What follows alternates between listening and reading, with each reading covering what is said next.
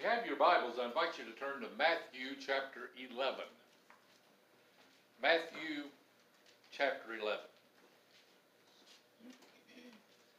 Have you ever had anybody ask you the question, well, who is this person? Who is Bob? Or who is Joe? Or who is Sam? Or who is Susie? And, and when that question is asked, the answer is usually more complex than you, we would think. For example, in the Bible, Herod the Great, was he the brilliant genius that built the temple complex and built cities and buildings? Or was he a narcissistic killer who killed children and killed his brothers so that he could securely rule the throne? Who is Ted Bundy? On one hand, Ted Bundy is a friendly, helpful person. On the other hand, he's also a serial killer. So who we are generally is kind of complex, isn't it? Even when we ask ourselves to describe ourselves, it may depend on what day we are doing the describing. Well, throughout the ages, people have asked the question, who is Jesus? Uh, remember, Jesus even asked his apostles in uh, Matthew chapter 16, who do men say that I am? And and Peter said, well, some say that, or the apostle said, some say you are Jeremiah, Elijah, one of the prophets. And then Jesus says, but who am I? Who do you say that I am?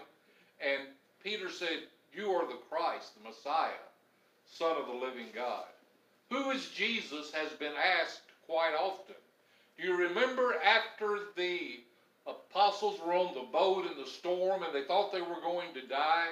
And Jesus was asleep in the back, and Peter says, Jesus, do you even care that we're about to drown? And Jesus says, Peace be still. And the apostles asked among themselves, What kind of man is this? Who is this man?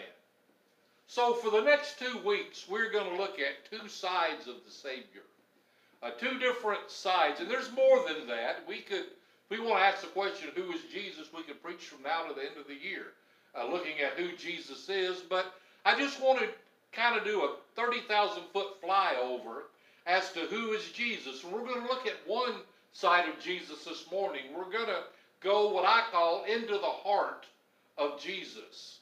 Uh, there was a song we sang when I, I grew up called Into the Heart of Jesus, and it it starts out into the heart of Jesus, deeper and deeper I go, trying to know the reasons why he should love me so.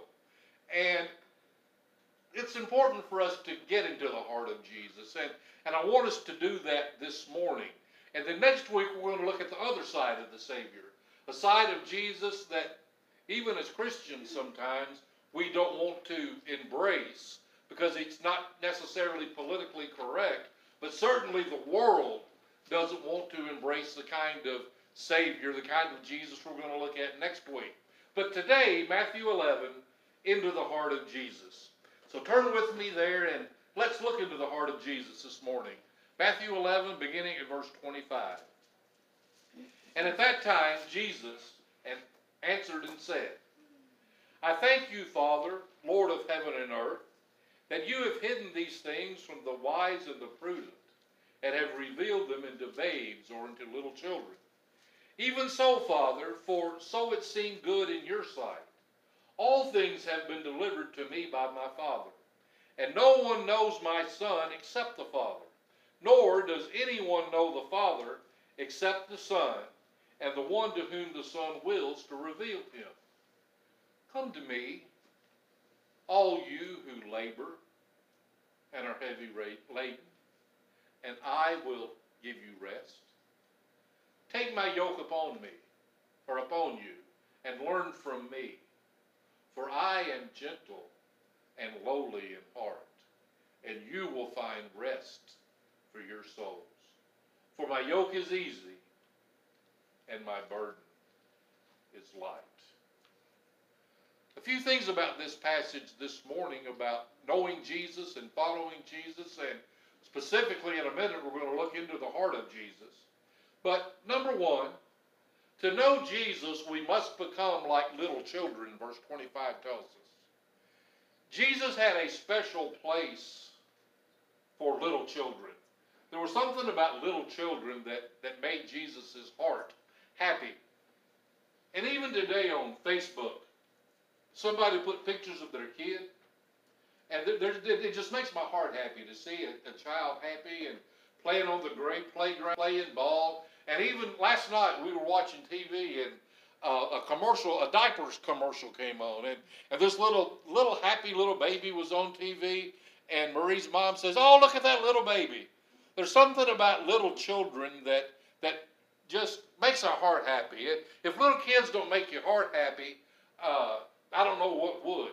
But when we look at the idea of children, what does Jesus mean when he says we must become like children to follow him or to have his message revealed to us so that we can understand him? First of all, I got to thinking about kids. Children are trusting, aren't they?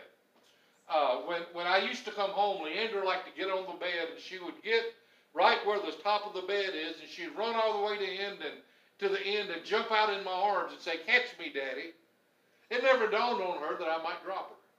She just trusted me. She just knew that, that dad and mom would take care of her. And that's what children ought to know. And unfortunately, a lot of children don't know that. And, and that's a shame. But, but children are basically trusting people. That's why we have to remind our children and grandkids don't go pet that dog. You don't know him. Don't talk to strangers. Stay where I can see you. Growing up, my mom always said we had to stay within shouting distance of the house. That was kind of, she didn't necessarily put boundaries around us, but she said stay within shouting distance. One time when my brother and I were older, we got to explore, we had woods in behind our house, and we started exploring these woods. And anyway, we said, I wonder where these woods come out. And I said, I don't know. Let's go find out. It's my brother's fault. He was bad. He, he talked me into doing that. But but we started traveling. Where do these woods go? And we got a long one. When the woods finally came out, we were like a mile and a half from the house. And I told my brother, I said, I think we're past shouting distance at this point. But mom trusted us, and the children were trusting. We trust our parents to do the right thing. You know what else? Children are impressionable. It's easy to make an impression on a child. Uh, you know, kid, you can tell a child a story, and boy, their eyes get all big, and and they just take it as the truth because they're impressionable. And I tell you what else they're impressionable about. My sister one time, she was bad too. Uh, I was an angel, of course, but but my sister was bad too. If you believe that, we need to talk about some property I've got for sale after church. But anyway, my sister one time just said an ugly word. And my mom said, looked right at my dad and said, I wonder where she got that. We pick up from our parents, don't we? We pick up from our grandparents. Children are impressionable. That's why it's so important to start them up in the nurture and admonition of the Lord at a young age. Because they are so impressionable and they're teachable. Kids have a mind like a sponge. When I, when Leandra was little and there was something on the computer I didn't know how to do, I say, Leandra, do you know how to do this? And she click, click, click, click, click. She'd have it. Never took a computer class, but she could do stuff on the computer. Even today, on my smartphone, and it's way smarter than I am. I'll say, "How do I do this?" And she looks at me like she wants to pat me on the head, you know. And and, and take, but she, she, they, they learn. They, they learn quickly. Young children can learn languages.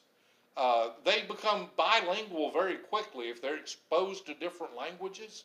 And just to say this, my grandfather, he never went past third grade in school, but he, when he applied to DuPont, he passed a high school math test to get uh, placed into DuPont. He had to take some remedial classes, but he did well enough on it. And I said, Well, Pa, I said, how in the world did you pass that only going to third grade? He said, the only thing I can figure is that we were exposed to all of it in the one room classroom they were in. They had kids there from kindergarten to seventh, eighth, ninth grade, so they got exposed to all of it. And, and so even if, though it wasn't geared toward him, he was impressionable. Those of you who work in the school system, would you vouch that kids are teachable? They, they learn, they watch, they see uh, what's going on around them. And something else, kids are dependent, aren't they? Children don't sit around worried about where their next meal is going to come from. Most generally. They don't worry about if they're going to have clothes to wear. They just know those big people take care of them. That, that mom and dad will give me food, mom and dad will take care of my clothes. They don't worry about if the house note's going to be paid. They don't worry if they're going to have a place to live. They don't have to worry about if they're going to have a car to ride in. The adults take care of that. They're dependent on the adults. Now let's switch this a little bit and let's put ourselves in the place of children. Have we learned to trust Jesus? If we're going to follow him, we've got to learn to trust. Are we impressionable and teachable about the right things? Who makes an impression on you today? I'm so afraid that our world, we hold up the wrong people as role models. Uh, we look at actors and actresses and athletes, and, and there's nothing wrong with that. It's, it's a noble profession. But are we more impressed with a star football player, or are we more impressed with a godly neighbor that lives next to us?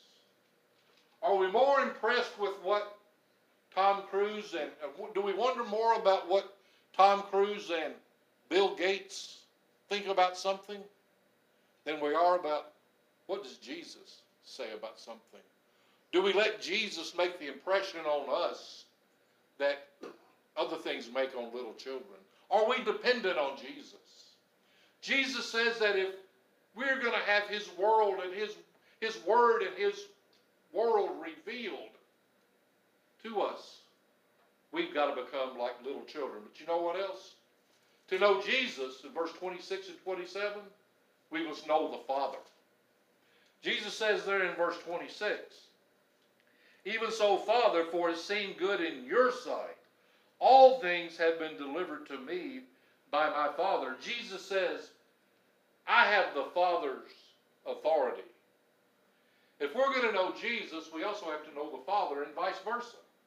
If we know the Father, we're going to see Jesus. And do you remember when Philip came to Jesus and said, Jesus, show us the Father?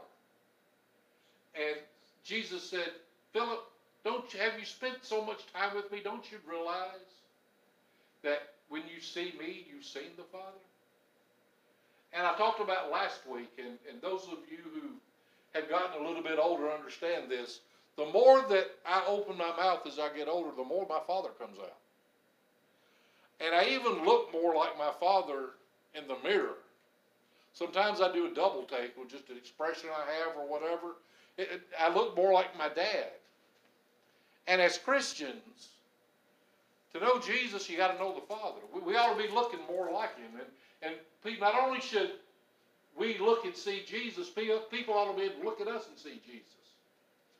Now, I know sometimes people look at me and see my Father. The big question is, do they look at me and see Jesus?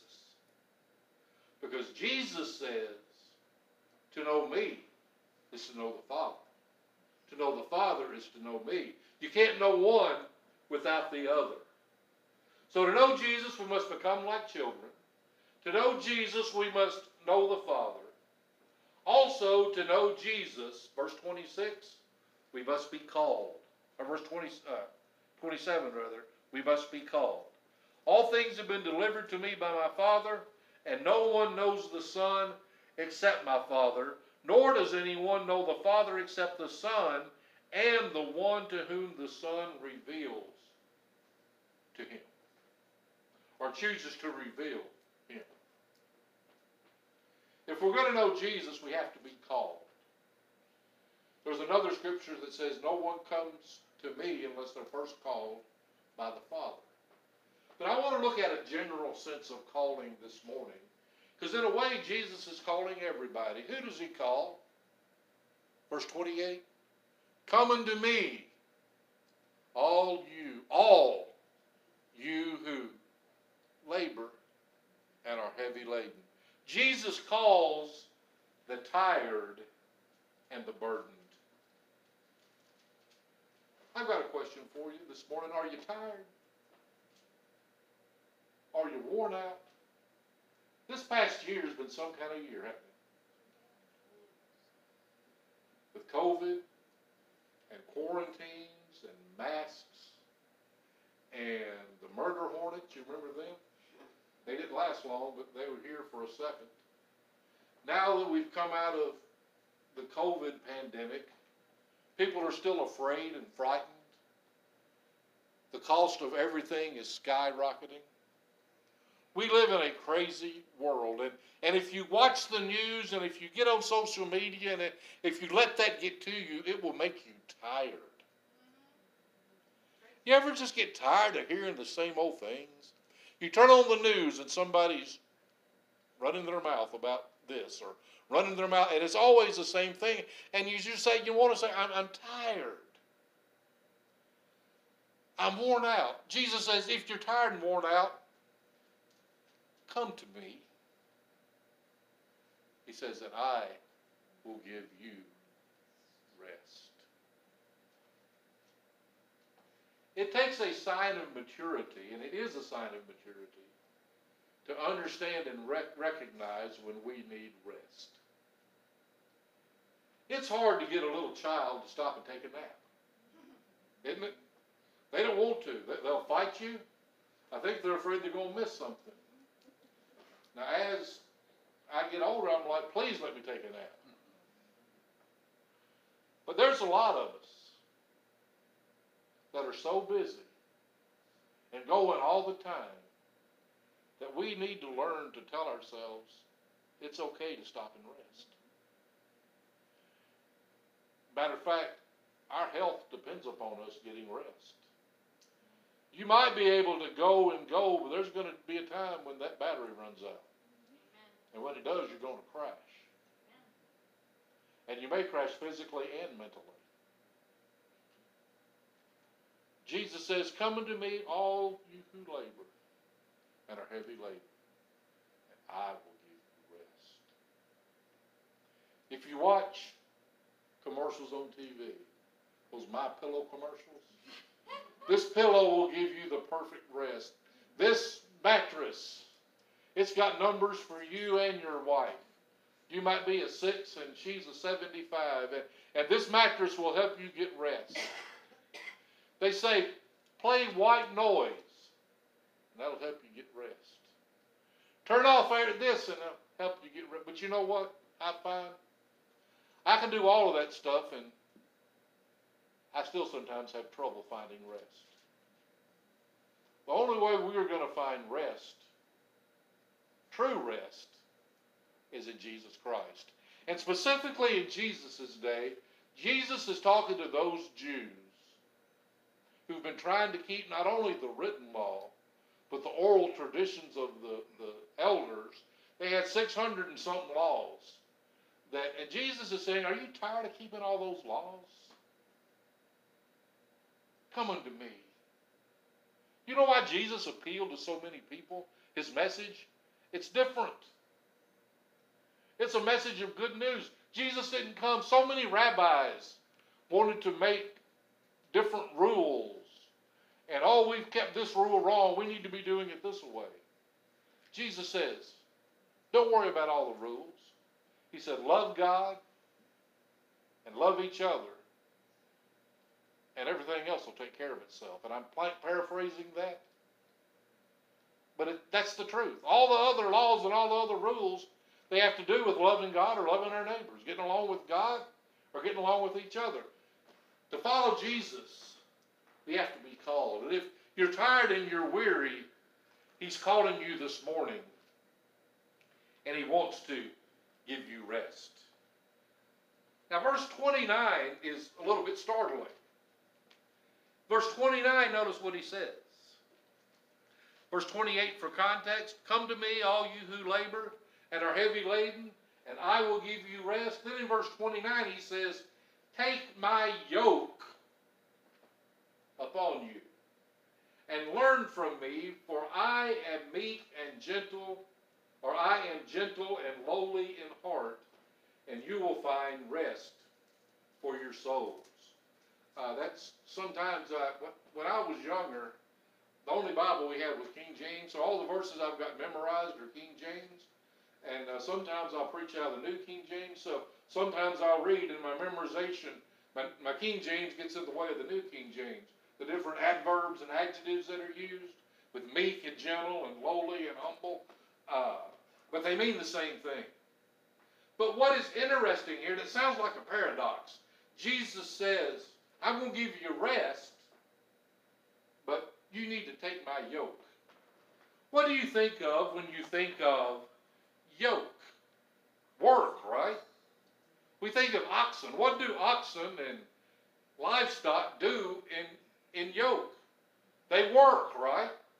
They don't. You don't put them in yoke and say, "Okay, y'all lay down and take a nap." They put it, put them in yoke to work.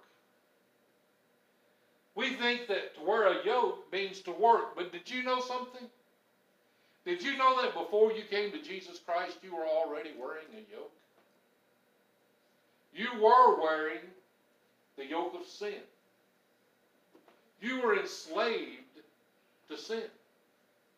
Sin in its ways, sin in its habits, sin in its addictions, sin and its consequences.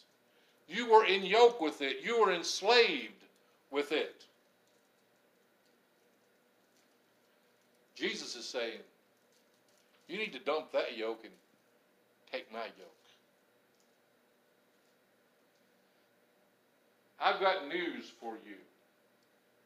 If you were to put a cow on one side of a yoke and a and you got on the other side of the yoke and somebody behind you says go i promise when that oxen takes off you're going to be working brother.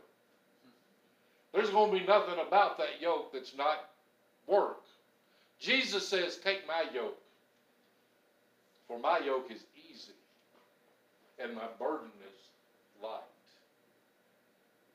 Jesus invites us to take off the yoke of sin. And this morning, if you're a Christian, Jesus invites you to take off the yoke of good works. Quit trying to be holy on your own. Keep trying to quit trying to do so much good works so that God will love you and God will, will, will favor you and God will bless you. Let me tell you what, God's already loved you. For God so loved the world that he gave his only begotten Son God showed you how much He loved you when He put His Son and sacrificed His Son on the cross. Jesus has shown you how much He loves you when He died for you. Put off the yoke of good works. Put on Jesus' yoke. Yes, you may give up your freedom. But you know what? When you put on the yoke of Jesus, you gain freedom in Jesus. You may give up your direction, but when you put on the yoke of Jesus, you change directions and you gain a purpose. When you give up your yoke, you might give up your identity. But you know what? When you put on the yoke of Christ, you gain a community. There's just so much that Jesus gives us when we take his yoke. And you know, if you take oxen out of yoke, all you got's a herd of cows. And they don't do much except eat grass. But if you put them together in yoke, a lot of good things are going to happen. You can get a lot done with a team of oxen. It's amazing when, and it's not exactly a yoke, but it's the same principle. You watch these old westerns, and how powerful those stagecoaches with those horses, all of them together uh, with those reins and bits, and off they would go. It's amazing what they could do together. One horse couldn't pull that stagecoach.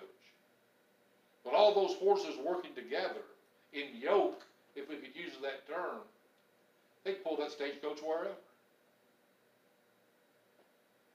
The same is true with us. Now, there's a lot of us who work. We get up, we go to work, we work hard, we come home, we cut grass, we weed eat, we wash dishes, we wash clothes. We do all of these kinds of things. But if you don't have productivity, your work's not going to do anything. Have you ever known somebody that worked themselves to death but never accomplished anything? They just run from this to that, and they're going going all the time. Mike, I bet you've had people that work for you that way. They, they, they're busy all the time, but they don't accomplish anything. They're not productive. You know what labor without productivity brings? It brings tiredness. You, you're wore out. You get to the end of the day, you, you say, I've had enough. Yesterday, Marie and I, we had, we, I don't know why we picked the hottest day, waited to pick the hottest day of the summer to do this, but we, uh, we had some trees up by the, the road that had a bunch of sucker trees with them. So we decided that it was time for us to go to war against those sucker trees. And so we, we took the lopers and loped them down and carried them and dumped all the trash off and Marie weed eated up around everything and I mowed up and it, it looked pretty. Let me tell you what, when we got done last night, I was tired. Fact, I was tired. Just like there's a difference in hungry and hungry, there's a difference in tired and tired. I was tired. But you know what? This morning, as I drove out of the driveway and I saw how nice that looked, I was happy. So, wow, that it, it was. You see, tiredness without productivity brings, or, or labor without productivity brings tiredness. Labor with productivity brings rest. And I was tired last night, but I was able to rest because we accomplished something. What about you? Are you looking for rest? Bring this back to spiritual things. There are so many of us who are tired spiritually. We go to church, we read our Bibles, we pray, we do all these good things, and those are good things. We need to do that. But when we do that to try to find fulfillment in Jesus, that's just like the person that works without accomplishing anything. Jesus invites you to come into yoke with him and find rest. Also, to know Jesus, we must trust his heart.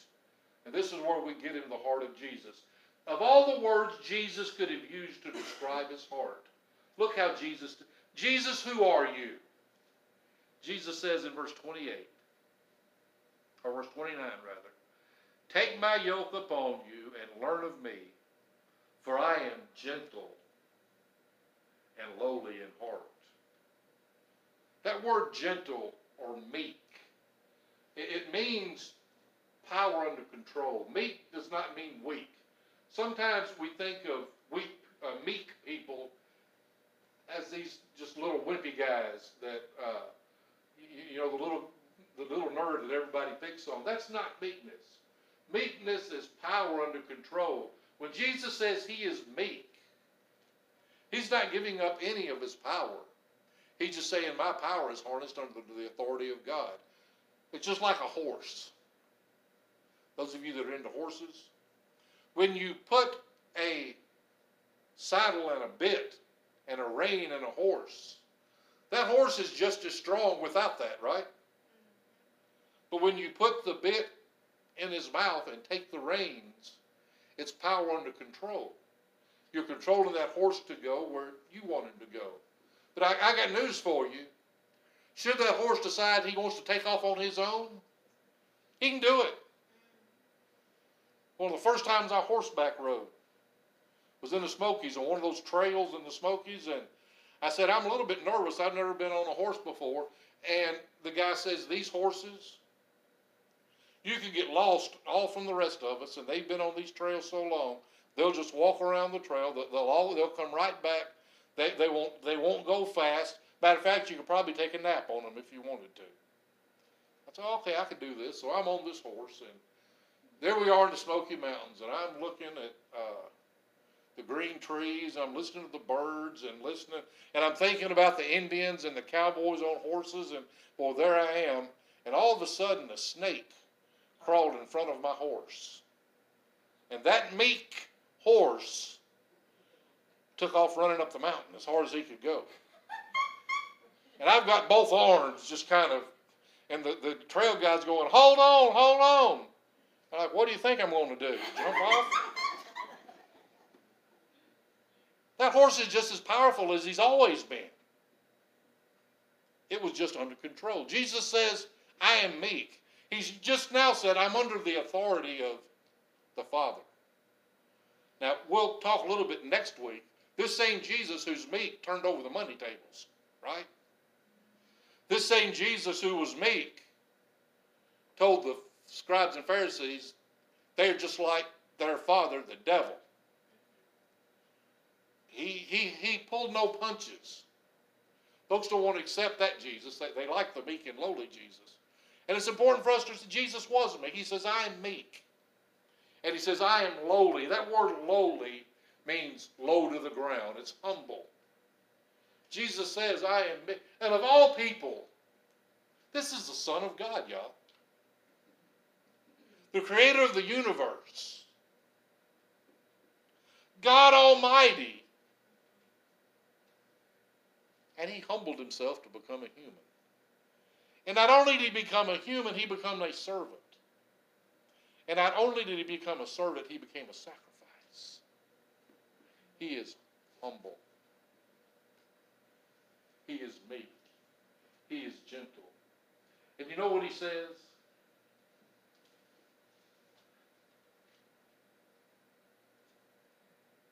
Take my yoke and learn from me. The more meekly and humbly we take the yoke of Jesus, the more we can learn from him. And until we humble ourselves and admit we don't have the answers, Jesus can't teach us anything. Until we humble ourselves and we say, I don't know, Jesus, teach me. Show me. Let me get into your word. Let me find out. Let me pray. Let me get close to the Lord.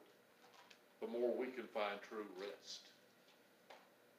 Jesus can't give us rest till we humble ourselves to his yoke. Because we're trying to get there some other kind of way. And it's futility.